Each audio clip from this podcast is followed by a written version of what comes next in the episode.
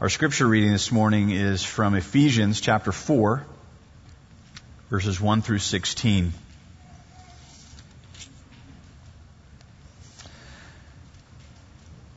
Paul says, I, therefore, a prisoner for the Lord, urge you to walk in a manner worthy of the calling to which you've been called, with all humility and gentleness, with patience, bearing with one another in love, eager to maintain the unity of the Spirit and the bond of peace.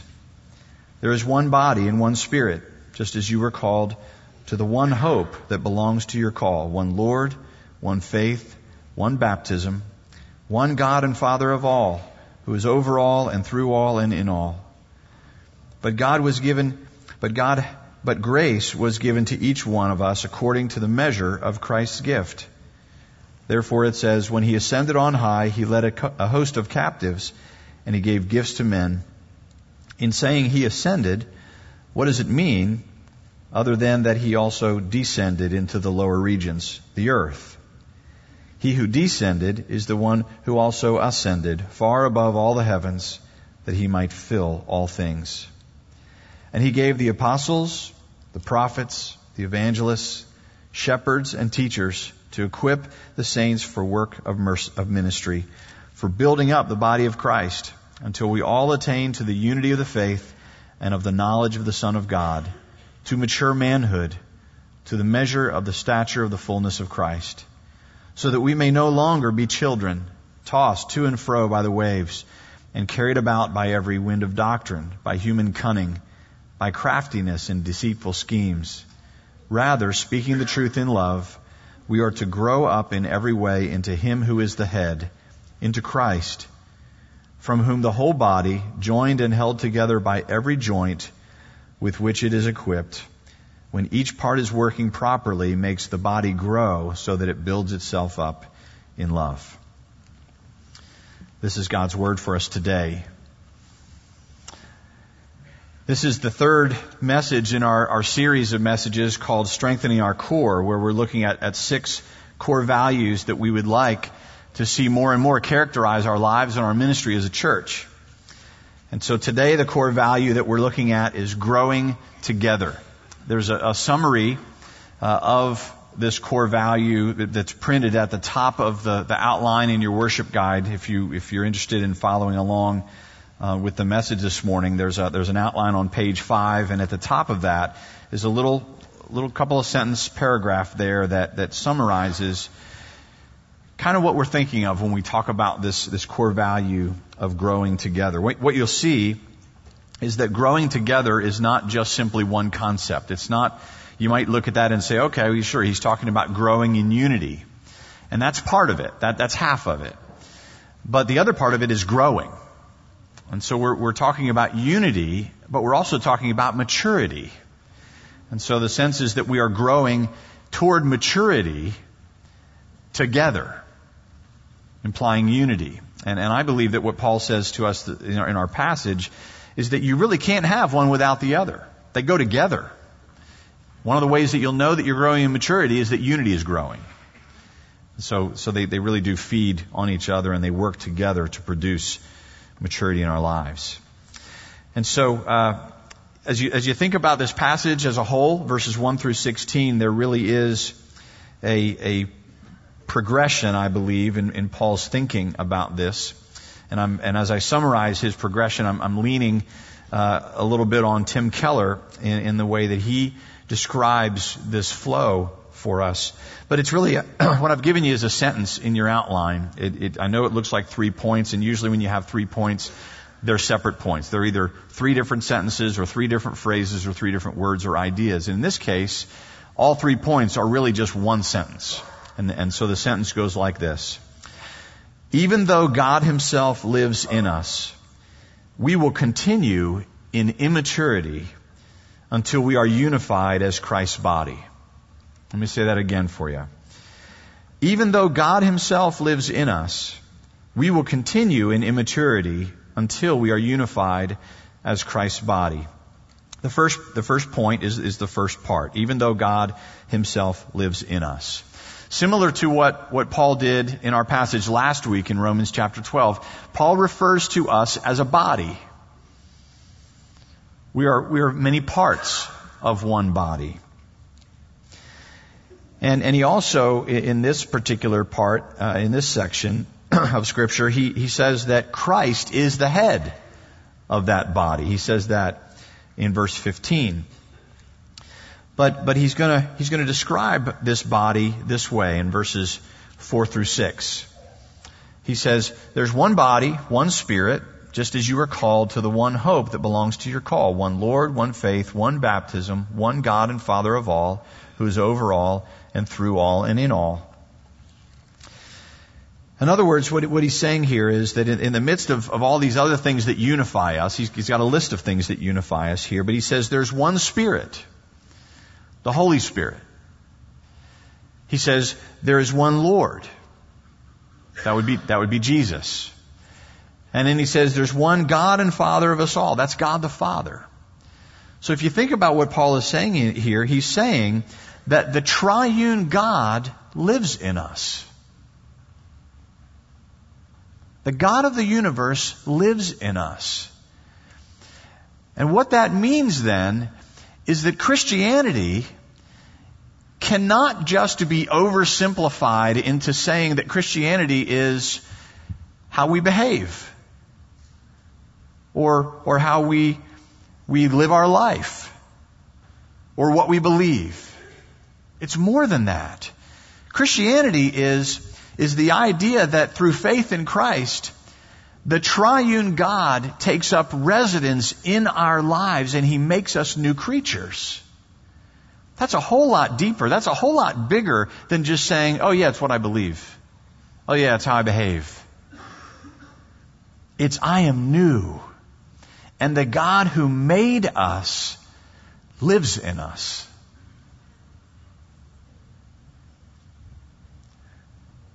Now think about this. If the same God lives in each of us who are followers of Christ, and we have the same faith, and the same baptism, and the same hope, then shouldn't this then be an incredible recipe for unity for us? Well, guess what? It is. It is a recipe for unity for us. But the challenge is that it's not magic. It's not automatic. Those of you who cook, you know, and I don't include myself in this little category here, but those of you who do cook, you know that you can't just take all the ingredients and dump them in a bowl. There's a process in a recipe. Well, there's also a process for, for this recipe of unifying us as Christ's body. And, and Paul, Paul alludes to this in, in a little bit later in, in, the, in the scripture, but let me, let me go ahead and, and, and give you a hint for what it is. If we are new creatures that, that God is dwelling in by, by His Spirit, we're new. When was the last time you saw a new human? You know what they look like, don't you? They're really tiny. They're really dependent. They're really needy. And they're not very mature. Listen to what, what Paul says in verse 14. He's, he's describing how, how we're called to unity and we're called to maturity. And he's saying in verse 14, when you get there, when you, when you get to this place of unity and maturity, he starts to describe what we will be like. And one of the things that he says we will be like is he says, you will no longer, uh, I'm correct, I'm going to correct myself. He says, we will no longer be children. I, I think actually what he says is we will no longer be infants. Perhaps even newborns. We will no longer be children. The implication is that even though the God of the universe lives in us, until, until we get there, we will continue to be immature. That's the second point. And notice here that, that Paul, and this is, maybe this isn't, isn't so impressive to you, but it's very impressive to me. And that is that Paul includes himself in this description. He does not say, so that, you know, I'm the apostle, I'm speaking to you who are, who are less mature than me, so that you will no longer be children. He says, so that we will no longer be children. I realize that, that if you come to EP, you may, you may come to EP and, and the name of EP may or may not hold a lot of freight for you. We're a Presbyterian church. And I've, you know, I've been in this church for, for quite a while and I've, I've heard people jokingly call this EP Baptist Church. Because even though we're Presbyterian, we have people um, who believe in the Lord, who come from all kinds of different backgrounds, and, and, and that's wonderful. We, we actually love that that's the case. But we are a Presbyterian church, and, and you may not know this about Presbyterians, but Presbyterians tend to have a very high view of Paul. Because we Presbyterians tend to appreciate discussions about theology and doctrine. And if you read Paul, in a lot of Paul's letters, Paul talks a lot about theology. In fact, I've heard it, I've heard it said that if you want Christianity 101, then read the Gospels. But if you want Christianity 201 or Christianity 301, in other words, you want to go deeper, then you read Paul. Because Paul tends to, to be kind of deep. So we, we have this affinity for Paul. And so the argument could be made here that, that Paul, as an apostle, would have been exempt. You know, he could have exempted himself from this, this characterization. He could have, he could have said, well, I'm the apostle and I'm speaking to you who are less mature. But when you get to maturity like me, you will no longer be like children. But that's not what Paul does. He doesn't exempt himself. He includes himself in this characterization of being like children.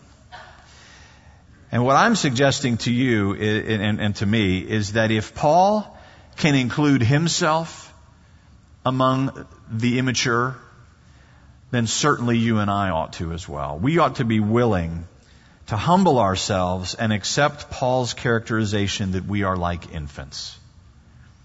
A couple reasons why I think we ought to do that. One, one thing is it's, it's the humble approach to take. It just is. Isn't it arrogant to say, I'm mature? I don't need what you all need. That, that would just be arrogant. So, so it's, it's the humble response to have. Secondly, I think it puts us in a, in a place that is more conducive to grow. Think about this. If you view yourself as being mature, then who are you going to learn from? You're probably only going to then look around for the people who are more mature than me which there aren't many. You can just hear the arrogance in my voice, can't you? You know, I mean, who, who are you going to learn from if you consider yourself to be mature? You're only going to be looking for the people who know more than you, or who are more mature than you, and you're probably not thinking that there are many of those around, and so you tend to look at, at, at the vast majority of the people who make up the body of Christ, and you say, I have nothing to learn from them. How arrogant is that? The truth is, that you and I have something to learn from every single person in this room. Whether they've been Christians for 22 years or two years or two days, we can learn. And we can learn from those who are younger than us. We can learn from those who, who are in elementary school or in middle school or high school or even younger. And so this, this acceptance of Paul's characterization that we are like children puts us in a place that's conducive for learning. The third reason that I would suggest that we ought to accept Paul's characterization is frankly that it's true. It is. It's true. About a year and a half ago, we as a church took an inventory. Some of you will remember this. We, we asked everybody who, who calls EP Church their home church um, or who, who attends here on, on a somewhat regular basis to participate in a survey. It was an inventory. It was called the Congregational Assessment Tool. We call it the CAT as an acronym. And so um, we we took the CAT, and there were a number of questions, but two of the questions that were part of this assessment really stood out to me, and, and I know they stood out to others as well. It, it's not so much the questions that stood out, was the result, the way we answered the question that, that stood out. The first question that, that stood out that I'm, I'm thinking of is that there was a question that asked each of us, how satisfied are you with your spiritual maturity? Well, how, how, do you think, how do you think we evaluated ourselves as a church? Well, let me give you a hint. Not just pretty high. We graded ourselves higher than 90% of all the other churches that had ever taken that inventory. I mean, we, we were working with a consultant and, and, and the consultant was, was using this. We, we got to customize a few of the questions, but this was not one of the customized questions. This was the question that they ask every church that they do this inventory with. And we graded ourselves higher than 90% of all the rest of them. We gave ourselves an A. There's another question where, where the result kind of stands out, and that is the, the question that asked us, how satisfied are you with how welcoming and caring and hospitable our church is? And we basically gave ourselves a D. Which I applaud that. It's honest, right? It's kind of hard to give yourself a D if you're being honest, because it reflects back on us. So here's, here's my follow up question. How spiritually mature can you be when we're not very welcoming or caring or hospitable?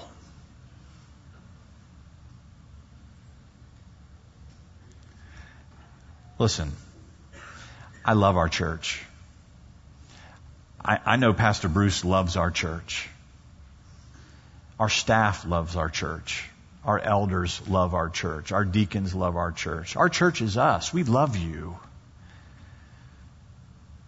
So I'm not, I'm not trying to, as the kids say, throw shade on our congregation. But I think, I think we need to acknowledge that we are likely not as mature as we like to think we are. And, I, and it's okay to say it. It's okay to admit that. That we still have a need to grow in our walk with Christ, in our relationship with Christ, the same way that infants do. So that Number three, we might be unified as Christ's body. There's an odd phrase in verse 13. I know I'm skipping around a lot here, but there's, a, there's an odd phrase in verse 13. You may have picked up on it when I read it. Paul is, is, you know, describing what, what he hopes we will become like. And one of the things he says is that, that we would, that we would grow to mature manhood. And I'm not saying that's, that's a bad translation, I, but, but I, I just want to clarify that I think, I think what he's literally saying is that we would grow to, to a full grown man. And the reason I'm, emphasizing this is because in our society today, when you, anytime you talk about manhood, that has all kinds of connotations. I mean, it, it, it, we, we start to think about, oh, this is what we're talking about, what it means to be a real man or we're talking about what it means to be masculine somehow. Paul isn't saying anything like that. He's not talking about manhood or masculinity or anything like that at all. What he's, what he's saying is that, that, that as we, the body of Christ, grow toward maturity, then we grow in unity. We become a mature unit. Hence, we, we become a full grown man. It's the same kind of idea that we often, we refer to it when we talk about a husband and a wife who come together and become married. We say that, that the two become one. And I think that's what Paul is saying to us. We, we go from functioning like a whole bunch of individuals to functioning like one mature person. One grown up. Listen to some of the other ways that, that he describes this kind of maturity. In verses 2 and 3, he just gives us a whole litany of, of, of descriptors. They're, they're almost the fruit of the Spirit. Um, but so he says, he talks about humility, that we would grow in humility. Humility is not thinking more highly of ourselves than we ought to, putting other people first. He talks about gentleness. Gentleness is and I don't want to oversimplify, but generally speaking, gentleness is being strong but having control, strength under control. You know, individually, we have a lot of strengths, but sometimes if you just go around wielding your strength, you're going to hurt somebody. So gentleness requires that we take our strengths and we bring them under control so that they're helpful. Patience. Patience means that we can wait a long time without becoming frustrated or angry and hurting somebody. Bearing with one another in love. That's helping others carry heavy burdens lovingly. Eager to maintain unity and peace, he talks about. I think that's pretty self evident. It's a desire, it's an eagerness to be unified, to, to be at peace with one another. And then if you jump down to verses 13 and 15, 13 through 15, he, he uh, once again is describing what this kind of maturity looks like. And so he, he gives these, these descriptions. He says that we would, we would have a unity in faith and in knowledge, meaning that we would be grounded with a solid foundation in both our understanding, which is our knowledge, but not just our knowledge, but also in our trust in the one whom this knowledge is about. That's, that's faith. See, it's, it's, it's not just saying I know information, but it's I know that information and therefore I put my faith in the one that this information is about. It's a relationship. He talks about no longer being tossed to and fro by waves implying that, that we would be stable. That we would be stable in, in, our, in, our, in our beliefs. We would be stable in our, in our lives. Think about this. Toddlers are very often not very stable. They kind of, you know, toddle around, you know, and they, and they fall down very easily because they're not very stable. They're easily knocked off balance. Paul envisions us as we grow to maturity and in unity that we would not be easily knocked over. That there would be a, a stability about us because we know who we are in Christ. We know that God loves us. We know that we belong to Him. And so all the other circumstances of this life don't have the power anymore to knock us off balance. He describes that we would not be carried off by the winds of doctrine. In other words, that we would be discerning about truth. That we would know the truth well enough that when other people come along and, and begin to teach things or say things that sound plausible, but are not biblical, we would be able to discern the difference. That's part of being mature. That we would be able to discern what is true from what is not true. Toddlers are not very discerning. Toddlers will put almost anything in their mouth. Have you noticed that? Doesn't matter if it's food or a toy or poison. They don't have the ability to discern that. Paul says we need to be able to discern what is true. Paul says that we would not be carried off by human cunning and craftiness and deceitful schemes. Human cunning is, is talking about manipulation. There are people who would manipulate us. And that could be as innocuous as, as a commercial that's, that's trying to, to say that all the cool people shop over here, to something that could be much more malicious, like the person who's trying to steal your identity, and all kinds of stuff in between. But then he, these references, though, to craftiness and deceitfulness, I think that's a little different. When you hear the words crafty and deceitful in the scripture, maybe these words come up occasionally in scripture, who are they typically describing? They're typically describing Satan. They're typically referring to the enemy. And I think that's what Paul is doing here. He's using these words because as far as I can see, anytime these words ever come up in scripture, they're almost all, they're, they're always talking about Satan. And I think Paul is trying to get us to be mindful of the fact that there is an enemy. And the enemy is a deceiver, and the enemy is an accuser. And the enemy is the one who would come along and say things like this. And you may not have ever heard this audibly, but I guarantee you, you have heard things like this in your own mind. You've heard things like this. Look at you. No one could ever love you. You know, when you think about all you've done, if, if, if the other people in this room just caught a glimpse of who you really are and what you've done, they would never accept you. They would never want you to be here. You call yourself a Christian. And yet look where you were last night. Look what you were doing yesterday. Look what you did last week. How can you be a Christian and do that? How could God love you if you do that? No one could ever love you. You're not lovely. You're not attractive. There's not, you've all heard that before. That's the deceit. That's the craftiness.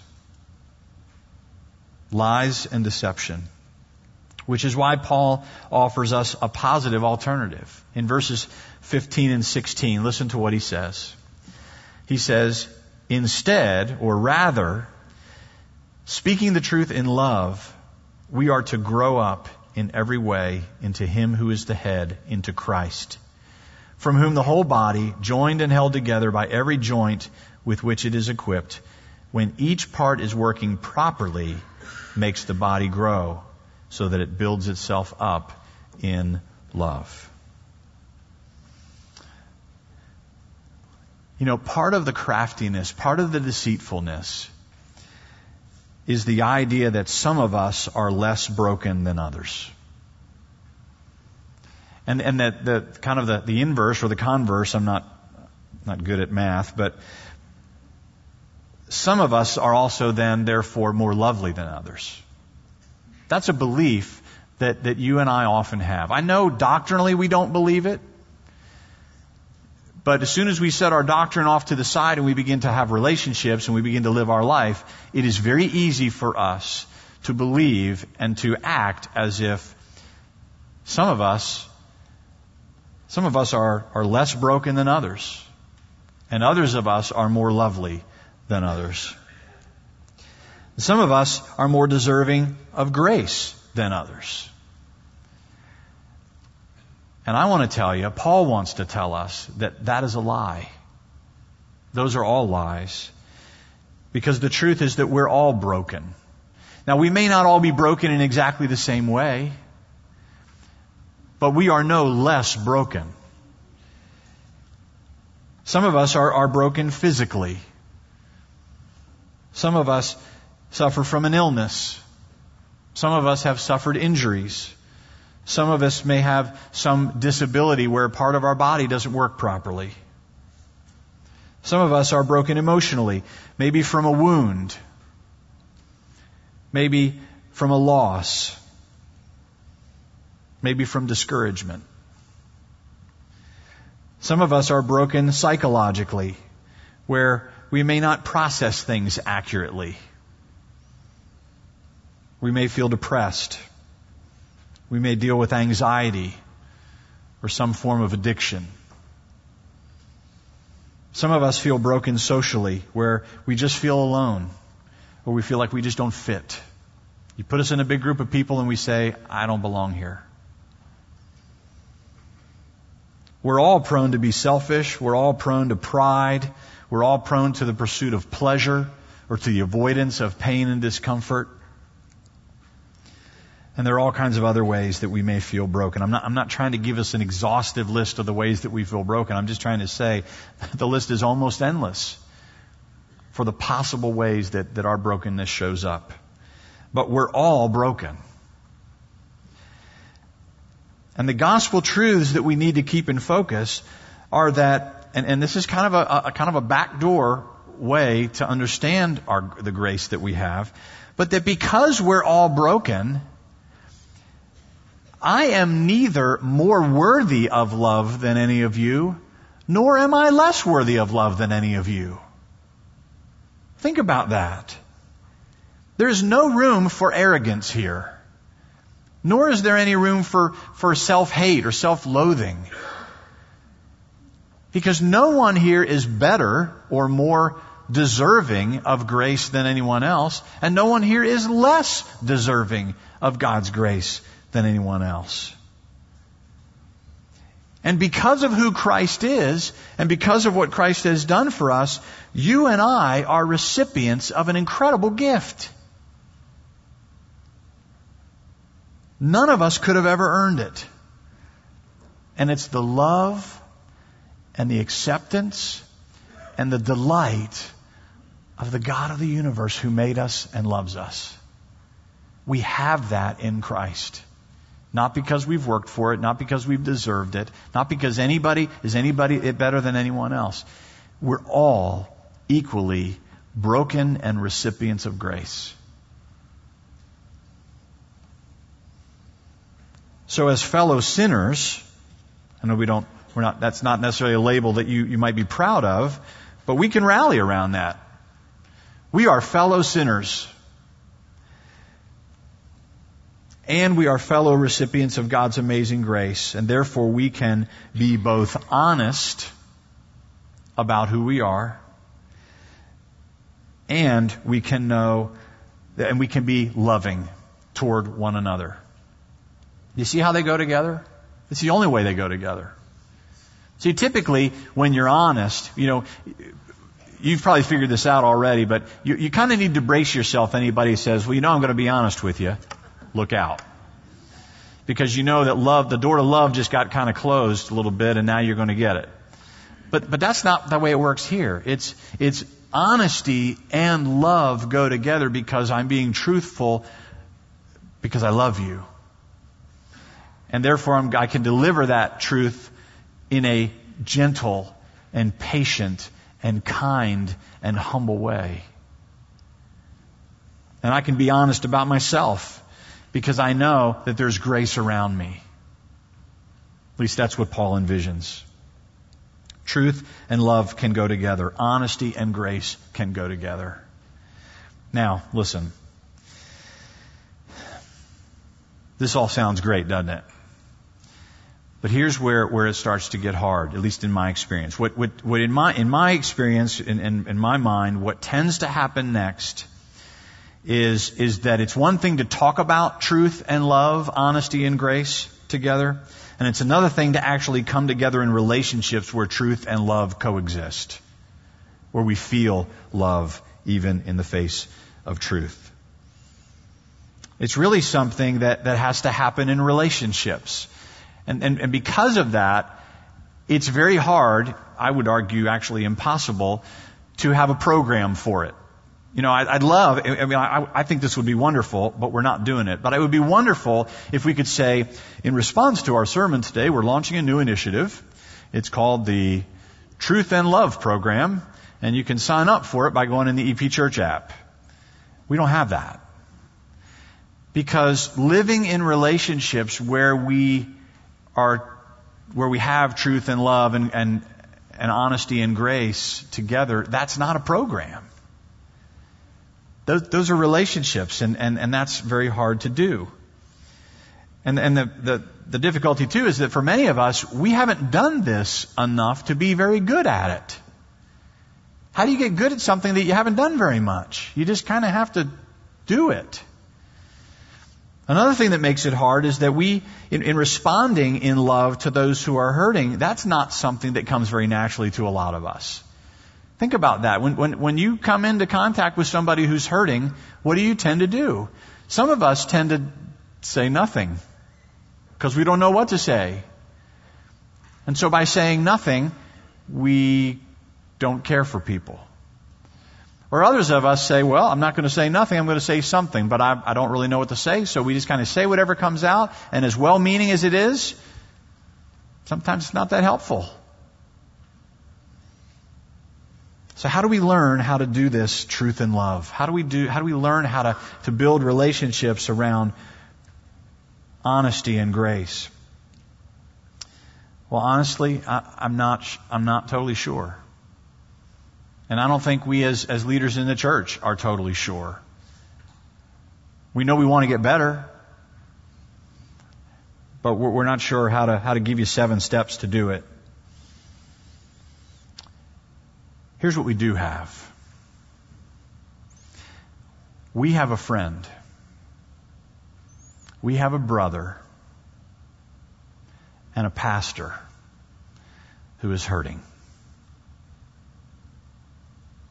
Those of you who are around for the two or three weeks before Pastor Bruce went on vacation, you heard some of the things that he shared in the context of, of a couple of his messages. And you heard about how he, almost out of left field in many ways, is, is coming face to face and processing some very difficult wounds that he sustained as part of his upbringing, as part of a family with an abusive stepfather. And, and we, I know from conversations with many of you that we, we felt that that, is tremendously courageous of him to share that. We applauded. Do you, you remember? And it was very transparent of him. And we may hear that and think, oh, that's wonderful that Bruce is, is processing this. That's a victory for him. Well, you know what? The reality is, it's probably not time yet to declare victory for him because in some ways, it's the beginning. It's not the end of a, of a hard journey. It's, it's more likely the beginning of, of processing some, some heavy things. And so, through some, some interactions that, that have not been all that easy for, for him uh, with the elders, we have, the elders are, are slowly kind of coming to grips with with getting our arms around and understanding some of the things that Bruce is dealing with. And we know this. We know we love him. And we know that he loves us. And we know that he loves our church. And so we want to care for him. We want to support him and, and, and help him to, to get into situations that will be helpful for him so that he can continue to, to do this heavy lifting and to process some of this difficulty. We want to support he and Kathy as they, as they do this. And so, uh, we're not completely sure what all of that looks like. We don't have, you know, it's like we don't have a plan for truth and love. Well, we haven't yet quite finalized any kind of a plan for, for how to, to care for and support Bruce through this either. But we, what we have done is we've, we've identified a team of four of our elders together with a pastor, not, not one of our pastors, but a pastor from another church in our presbytery that are sitting down with Bruce and trying to help, uh, help not only understand what he's processing, but, but also try to come up with some ways to support and care and, and, and encourage him and, and Kathy in that. We don't know exactly what that's going to look like yet. As soon as we do, we will make you aware of that too. But there are two things that we do know. Two decisions that, that we have made in this last week. One of them is that at least for the next three weeks, Bruce is not going to have the responsibility of writing and delivering sermons. Uh, you know that, that I've, I've already now delivered the first three uh, messages in this series on core values. Over the next few weeks, Pastor Greg will also come and, and, uh, and deliver some of these messages as well, because we're a team. Um, so, so for the next three weeks at least, until we, we know more, until, until the team of elders and, and this pastor come up with some suggested ways to, to, to better put, put something in place, um, Bruce is not going to have that responsibility. Um, the second thing that, that we want you to be aware of, and, and it will affect you very directly, um, although it's not as costly to you this morning as it is to the people who worship at 8 o'clock and 11 o'clock. Next week, we would like for EP Church to worship as one unified church. We want to invite the 8 o'clock service folks. We want to invite the 11 o'clock service folks to join you right here at 915 right here in the sanctuary. I know you might say, well, good grief, how's everybody going to fit? You know, the reality is the majority of this room is air, right? Lots of air between you. Next week we might be a little snug. We may become a little more intimate in fact, that's probably a good goal. but we're going to figure out a way to make it work. We'll probably have some people sitting up here in the choir loft, and we may, you know, figure out a way to get some additional seats or something like that. But we're going to do it. Um, but we want to come together as one unified church to worship together, to pray together. We certainly want to pray for for Bruce, um, but we're also mindful of the fact that Bruce is not the other one who's hurting, only one who's hurting. We have other people in the church who hurt as well. And so, so we're, trying to figure out a way that we can not only pray for Bruce and for our church, but to pray for some of you as well. And so we're, we're going to try to figure out how to, how to do that. We want to celebrate communion together. You know, usually we celebrate communion the first Sunday of every month and it's great, but we do it in three different services. We want to have everybody in the same room together at EP Church and celebrate the Lord's table together. Um, so, so we invite you next week to, to come back to be a part of that that time together. Um, and, and, and, and, and what goes with that is that our Sunday school classes next week will be canceled. There won't be an 11 o'clock, there won't be an 8 o'clock service, there won't be an 11 o'clock service, and we won't have Sunday school. Um, we will have childcare for our infants and toddlers and our preschoolers up through, up, up to, but not including kindergarten. Um, but everything else will just be in here. And so, um, we hope that you'll join us for that. I, I, just want to say this too about Bruce. Bruce is not going off in a corner to process this stuff by himself, okay? He's here. He's with us. The, last thing we want is for him to feel disconnected from us and for us to feel disconnected from him. He's not fragile. okay? I know it, it's probably difficult for him the longer I talk about this, you know, and he's in the room and because he doesn't like that kind of attention. But once I'm done talking about this, it is not the case that you should not talk to him or that you should not go over and hug him or you should not, you know, shake. That's not the case at all. He's human. He's still Bruce. He still loves you. We still love him. That has not changed. So.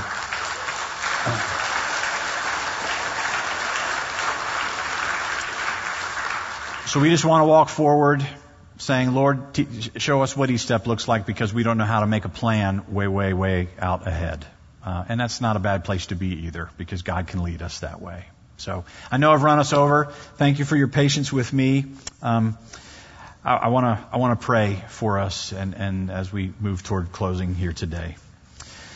Lord, we do thank you that you have made us to be a body. We're your family, but we're your body. You live in us by your Spirit. And that is an incredible recipe for unity. It's also an incredible recipe for unity to know that we're all broken. We're not, none of us are more broken. None of us are less broken. We're all broken. And we are all desperately in need of what you have given us in Christ. Unconditional love and acceptance. And the freedom to be honest before you and before one another with who we really are. Not that you're going to leave us where we are, but to come as we are, to know that you love us. I pray that you would help us in turn to love each other, that more and more our church would be a warm place, a welcoming place, a loving and caring place because we all need that. We all need love and care because none of us is quite mature to the place that you've called us to be. So help us to come humbly, recognizing that we are children and we want to grow and we want to grow together. Knit us together as your body under one head, Christ. May he be glorified in our lives, we pray. And, and Lord, I pray for, for Bruce. I thank you for, for where you have us, where you have him. I know it's not easy, and it's not easy to know what, what the next steps look like. But we pray that you would give us wisdom, and we pray most of all that, that you would remind Bruce and remind all of us of your great love for us in Christ, and that we might support him, pray for him, care for him, even as we care for one another. And so we, we, we ask you to, to lead us today and every day. In Jesus' name, amen.